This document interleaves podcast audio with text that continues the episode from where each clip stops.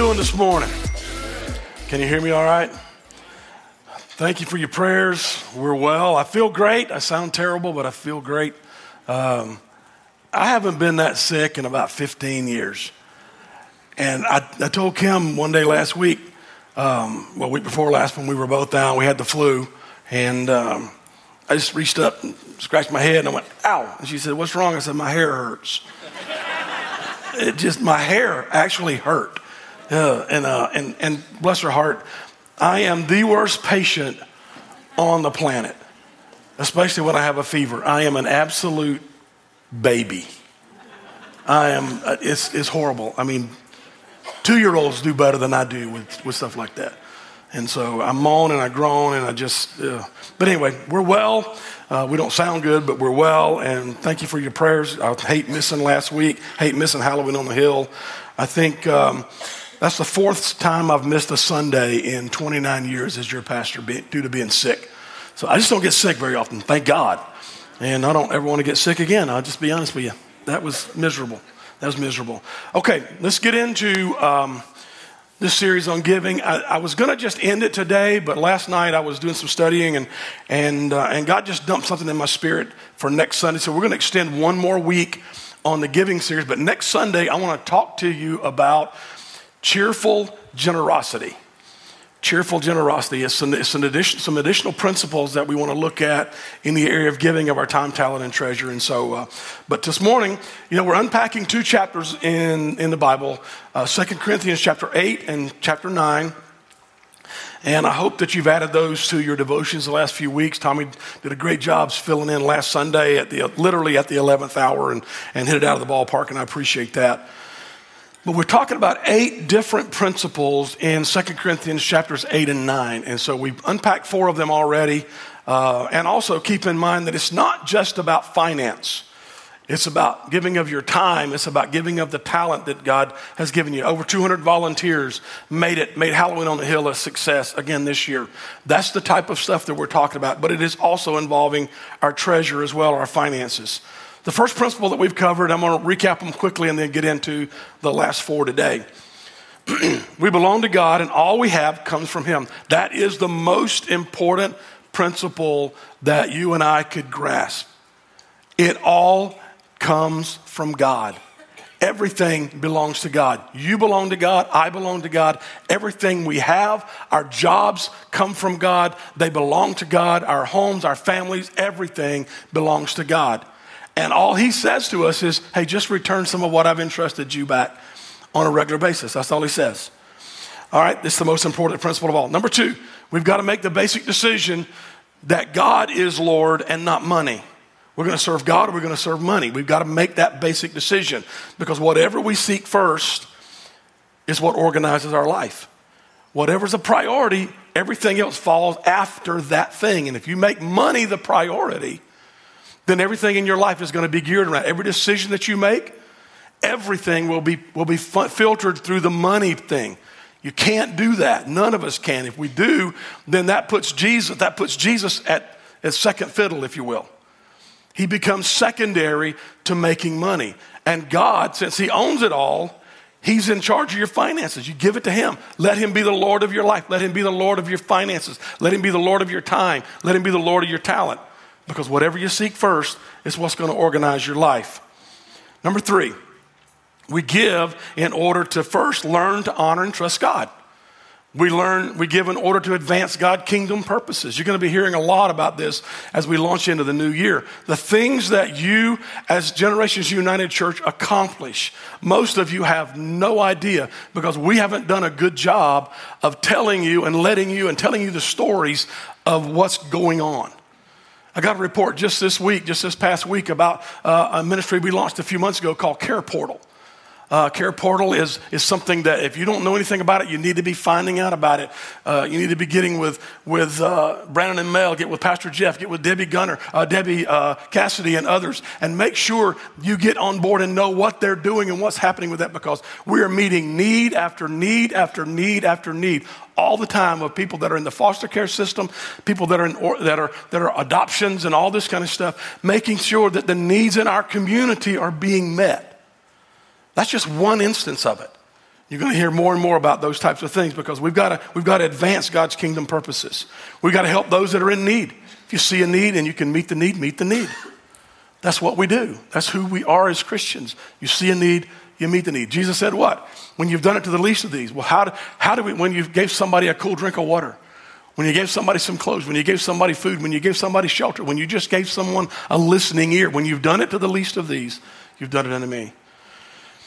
And then the last thing is store up treasure in heaven. We send it ahead. You're not going to take any of it with you, right? You're not going to take any of it with you. When you leave this earth, everything that you've accumulated on this earth, guess what? It stays here. It stays here unless you send it ahead. And we send it ahead by meeting people's needs, by advancing the kingdom, by honoring, trusting God. That's how we do that. Number four, give, giving should be in proportion to your income and to your opportunities.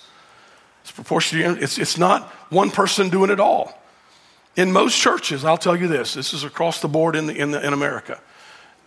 80% of the needs of the finances are provided by 20% of the people in, in, in the churches in America. Also, 80% of the work is done by 20% of the people that attend churches. Do you know what we have at GenU? We have over 45% of the people that make GenU their church home active in ministry in some form or another. To God be the glory. To God be the glory. Now, does that mean, oh, we're there? No. Because what are we shooting for? 100%. 100%. That's what we want. That's what you should want. That's what we're doing. Those are the, those are the first four principles in 2 Corinthians 8 and 9. Once again, giving, giving encompasses our time, our talent, and our treasure. Tommy's already talked about this morning, and you've heard us talk about it over and over that we, we live to know God and to live connected with one another and to make a difference in the world. How do we do that? Through the giving of our time, our talent, and our treasure. That's how we do this. So let's get into the next four, okay? Principle number five on giving is this Giving is seen as a proof, a proof of our love for God, and it should be done sacrificially and voluntarily. My voice okay, guys? Okay, good. You got it going on, Michael. Thank you. I told him, I said, you're going to have to add some lows this morning because I got no low. Got a little bit of high, but I got no low. Giving is seen as a proof of our love for God, and it should be done sacrificially and voluntarily. In Luke chapter 2, there are two examples that Jesus brings out in the area of giving in the Gospels. One's in Luke and one's in Matthew, and they're, they're found other places, but I'm going to use those as references today. In Luke chapter 21, verse, the first four verses, there, Jesus is at the temple and everybody's coming in, and when, you, when people went to worship at temple, they would come in and they would bring their offerings and they would put it in the temple treasury and all this kind of stuff. And so Jesus is watching the offering being taken up at the temple this day. And he takes note of something that's very important for us. He takes note first of the, of the, of the uh, abundance that some bring to the offering. They're coming in with their baskets and they're putting, they're putting the gold, large amounts of silver and gold, they're putting it into the temple treasury. It says this. He said he saw the rich putting their gifts into the temple treasury. But then, verse 2, he also saw, saw a poor widow put in two very small copper coins. Now, when you're looking at the gold, you go into a jewelry store and you're looking at the gold, you really don't want anybody to show you the copper, right? I mean, ladies, think about this for just a second. If you've got an opportunity for 14, 18, 24 karat gold or copper, not many of you are going to go, Give me the copper. Not many of us are going to do that. Why? Well, because gold's more valuable. Gold's more valuable. We like, we like gold. We like the shiny. We like those kind of things. But notice what happens here.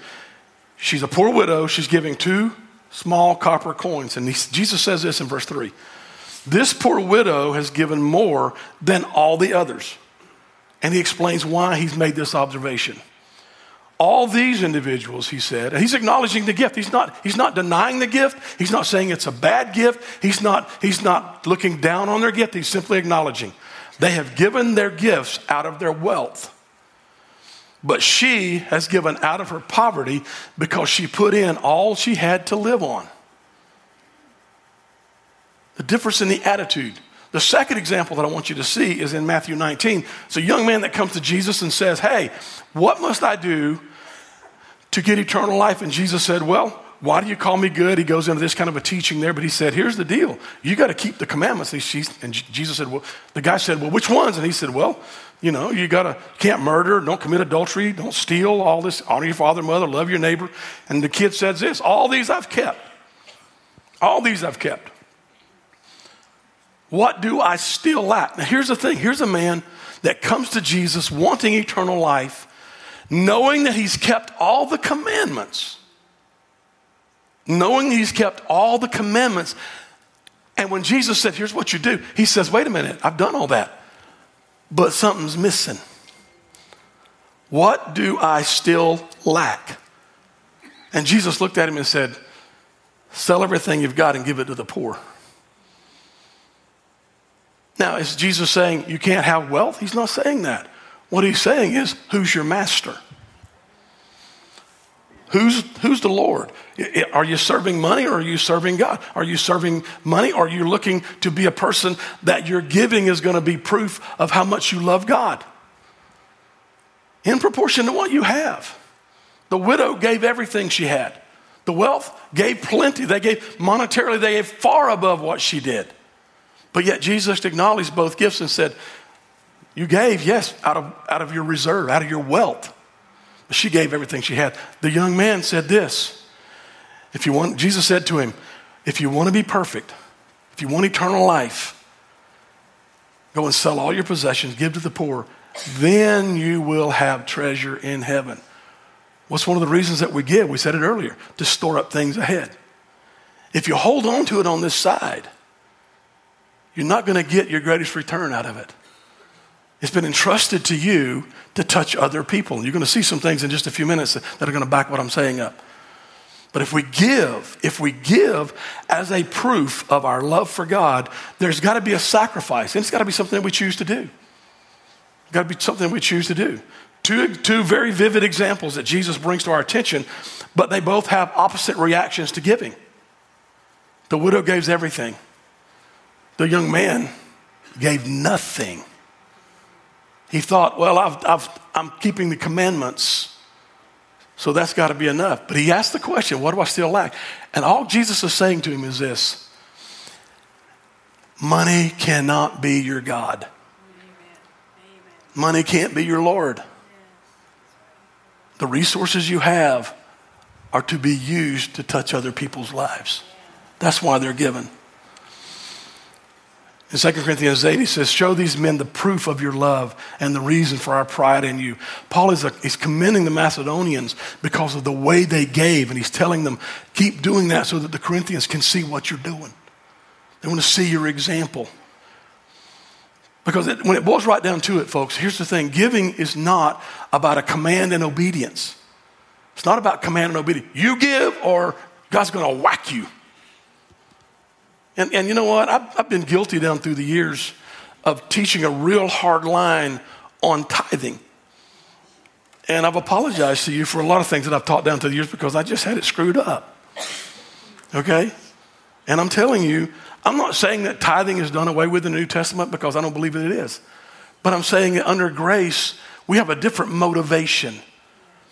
We have a different motivation for giving as opposed to there's a command, I've got to obey the command. It's not. We respond to God and His grace given toward us by being gracious back. And that's where the sacrificial and voluntary giving comes in our life. It's not about command and obedience, but rather giving is an outcome of our obedience to God. Giving is a God glorifying proof of our practical obedience to Jesus Christ. Our giving becomes a harvest of righteousness in us and in the world. 1 Corinthians, 2 Corinthians 8 3, for I testify that they gave as much as they were able, some even beyond their ability, entirely on their own. 2 Corinthians 9 7, each of you should give what you have decided in your heart to give. You've got to decide. What's God laying on your heart? What is He saying to you about your finances? You decide in your heart what you're going to give, not reluctantly or under compulsion. I know a lot of people that wouldn't teach this, they wouldn't take up the offering until after this was over with. Because we can, as a public speaker, there's power in words and you can leverage people to do things in a moment. I have literally seen people in crusades when I was younger. I've seen people walk up. I saw a boy one night his mom and dad bought him a brand new motorcycle. He was a junior in high school. They bought him a brand new motorcycle. He went to a crusade, a prosperity speaker, and he said, Look, the preacher got into everybody's head, and this kid went out and got his motorcycle and rolled it down the center of the church and gave the evangelist the keys to the motorcycle. People throwing diamond rings in the offering, giving up their car keys and their titles and all this kind of stuff. I've seen this stuff with my own eyes. Now, here's the problem with that. You say, Well, bless that boy's heart. He, he was giving. No. It wasn't his to give. His mom and dad were not saved. Can you imagine the mess that that stirred up? But the problem is this I understand that it's easy as a public speaker to leverage people's emotions and stuff. And that's not what we want to do at Gen U. What we want to show you at Gen U is there is a biblical way to live our lives, and we want to know God. And knowing God means we give of our time, talent, and treasure. But you decide. You decide what's in your heart to give. But don't do it reluctantly. Well, I gotta, here's the offering coming around again. Man, I wish they'd quit passing that tub. You know, why do we have to see that on the screen every week, every time? You're going to get a letter at the end of the year asking you to give. Yeah, you do. but if you do it reluctantly or begrudgingly, guess what? There's a problem. Thank you very much. I think I'm going to sit down and just let you come on up here and finish this up this morning.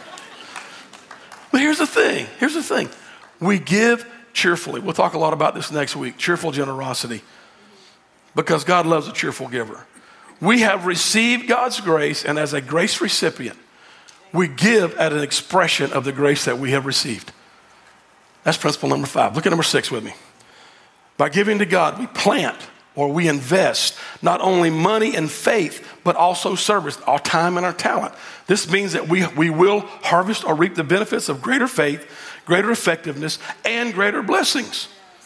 Verse 5 of 2 Corinthians 8 says this They exceeded our expectation. They gave themselves first of all to the Lord and then to other works of the ministry. Verse chapter 9 and verse 6 remember this whoever sows sparingly reaps sparingly. Whoever sows generously will also reap generously. Verse 10, 2 Corinthians 9. Now, he who supplies seed to the sower and bread for food will also supply and increase your store of seed and will enlarge the harvest of your righteousness. Then look at verse 11. This is very important. You will be enriched in every way so that you can be generous on every occasion.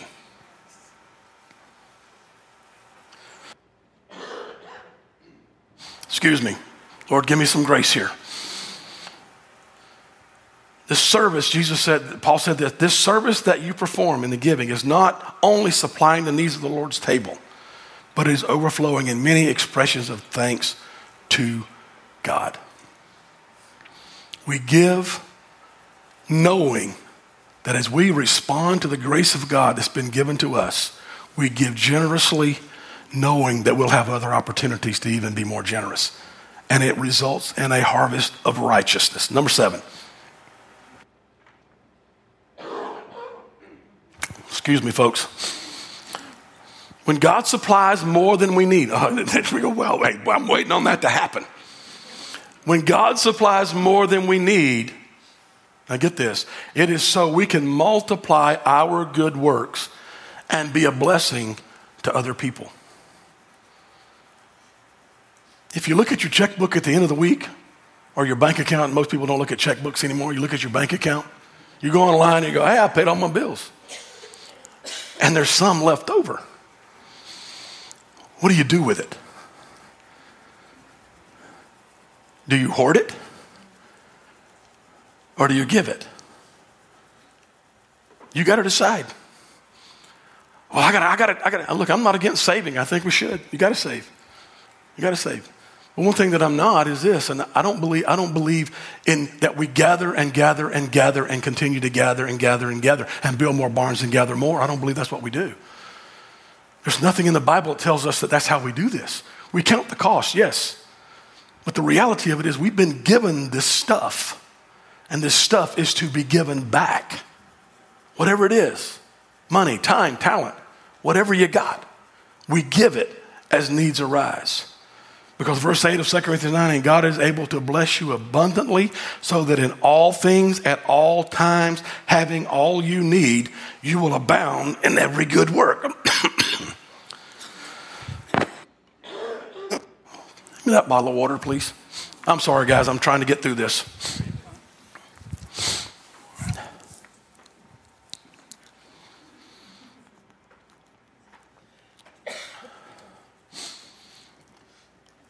Ephesians 4, Paul gets kind of, he gets kind of really harsh. He says this Anyone who's been stealing must stop. Good advice. Must steal no longer, but must work, doing something useful with their own hands, that they may have something to share with those in need. When God supplies more than we need, it is so we can multiply our good works and be a blessing to other people. Number eight, Giving increases our dedication to God. Giving increases our dedication to God. You want to know God in a deeper way? Then increase your giving. Increase your giving of your time. Increase the giving of your talent. Increase the giving of, of what's going on in your, in your treasure. Increase it. Well, how much should I increase it? I don't know. The Bible kind of says this you decide. You decide. What's He calling you to do? Well, I don't, I don't, I don't really know that I've got any extra. Okay. Can you scrape up a dollar? How about this? One Starbucks. One.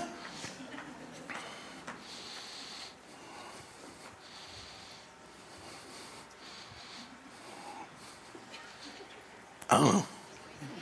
You ask, I just gave you an idea.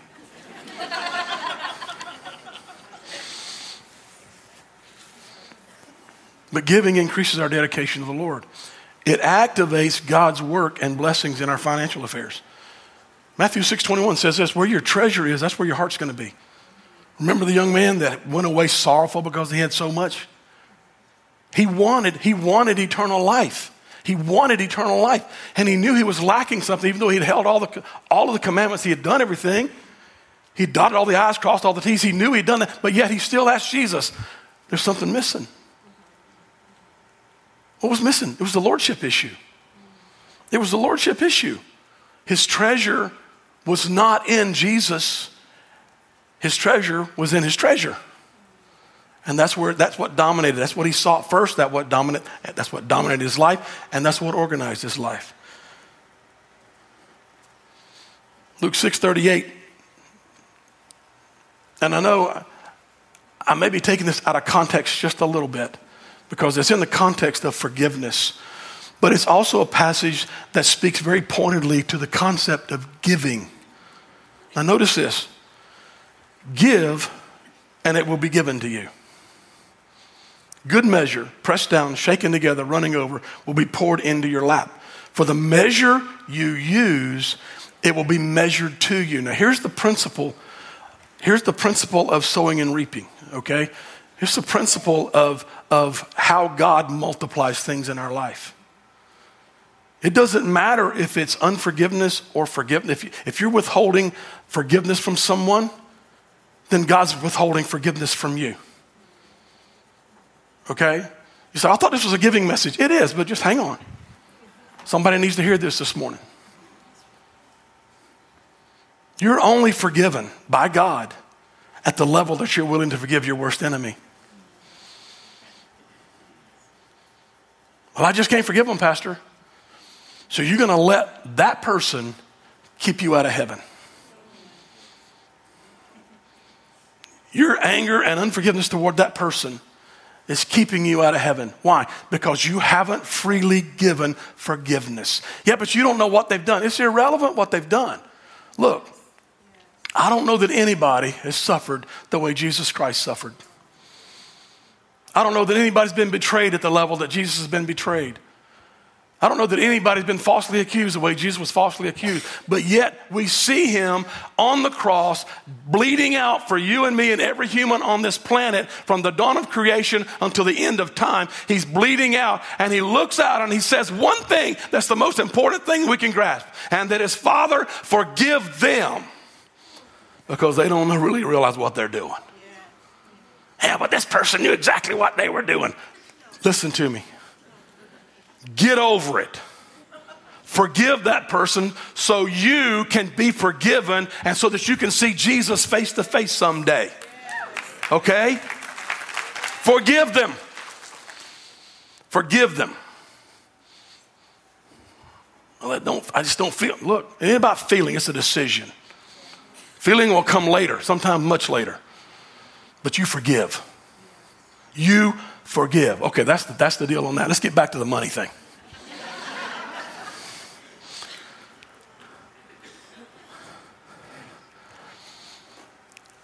Give, and it will be given.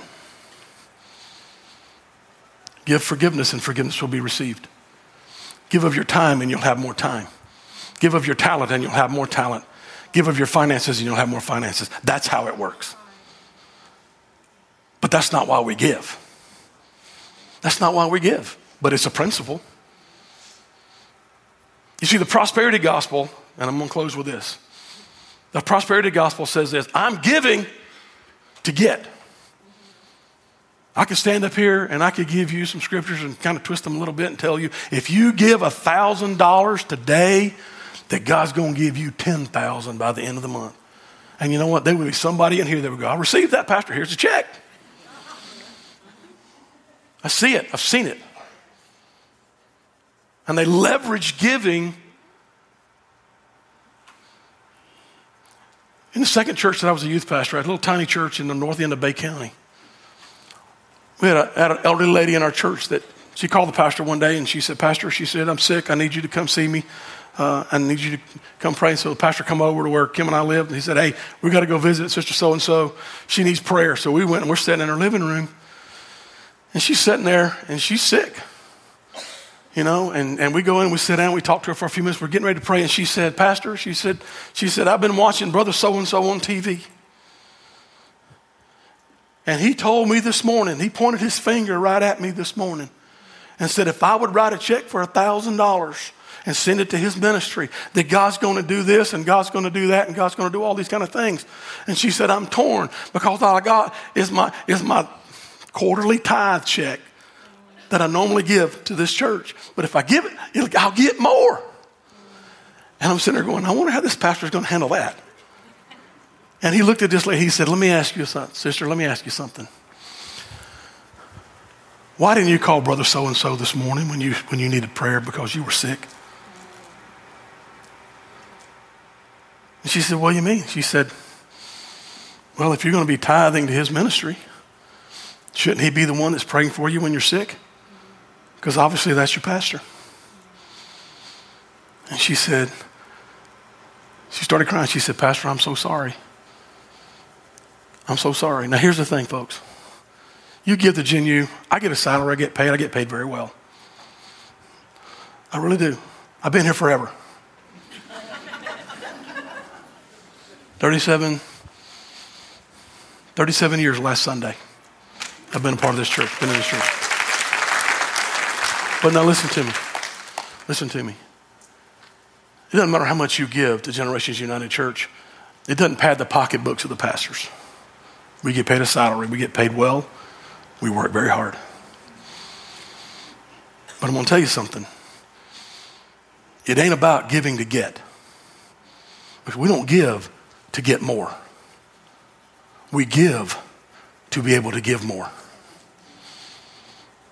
You will be increased and enriched in every way so that on every occasion you can be more generous. Look, if you want to give to other ministries, that's fine. That's, that's between you and the Lord. You got to decide in your heart what you're going to give. But this is a table you sit at every week. This is where you get fed. This is where your children get ministered to. This is where your teenagers get ministered to. This is where your families come. This is where you get married. This is where you go. You can be buried. This is this is this is home. And we're a family. So if you're going to give, give it at home. That's all I got to say about that. It really is. Stand with me all over the room. The prosperity gospel says, I give to get. Biblical giving says, and it's grounded in this principle I give so that I can give more. Paul said this remember, whoever sows sparingly will also reap sparingly. Whoever sows generously will reap generously. Each of you should give what you have decided in your heart to give, not reluctantly or under compulsion, for God loves a cheerful giver. And God is able to bless you abundantly so that in all things at all times, having all that you will need, you will abound in every good work. And the church said, Amen. Bow your heads with me all over the house. Father, you see each and every one of us in this room today. God, you know where we are. I pray specifically for everybody here, everybody listening at home. God, that we'll decide, not reluctantly, but cheerfully, that we'll decide in our heart that we'll look at what you blessed us with and we'll, we'll respond to your grace to us in gracious kind. Do your work. But those that have not begun to give, I pray that they'll, that they'll step out in faith and begin, Father. For those that are giving, I pray that they'll get, begin to give more. God, give us all a heart of cheerful generosity, Lord, so that we can abound in every good work, that we can be more gracious in our response and of our love to you. May we give of our time, may we give of our talent, and may we give of our treasure. Let's take our elements this morning.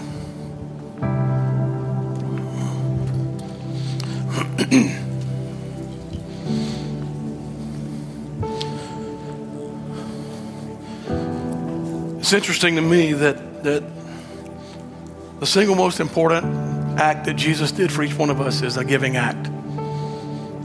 That's what we're doing. We're celebrating, we're honoring the giving that Jesus did for us. Let's lift the bread this morning, Father. We take this bread today, Lord, and we know that it represents the body of Jesus Christ, and we honor it as such today. We give you thanks. And with the deepest heart of gratitude, our deepest appreciation for all that you've done for us through your broken body, shall we eat together?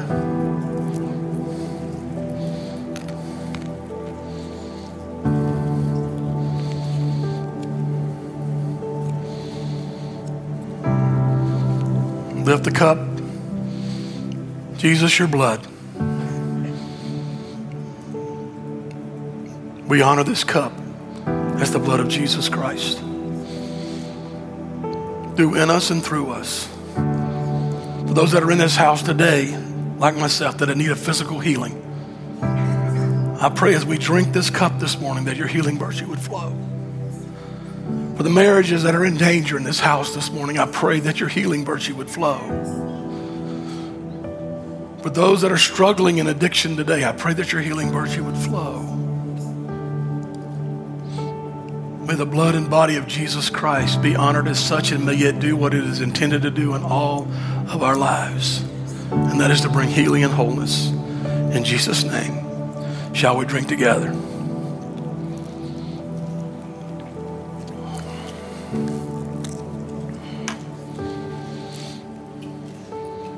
Our Father in heaven, hallowed be your name. Your kingdom come, your will be done in earth as it is in heaven. Give us this day our daily bread, and forgive us our debts as we forgive our debtors. Lead us not into temptation, but deliver us from evil. For thine is the kingdom, the power, and the glory forever. Amen. Love you, Junior.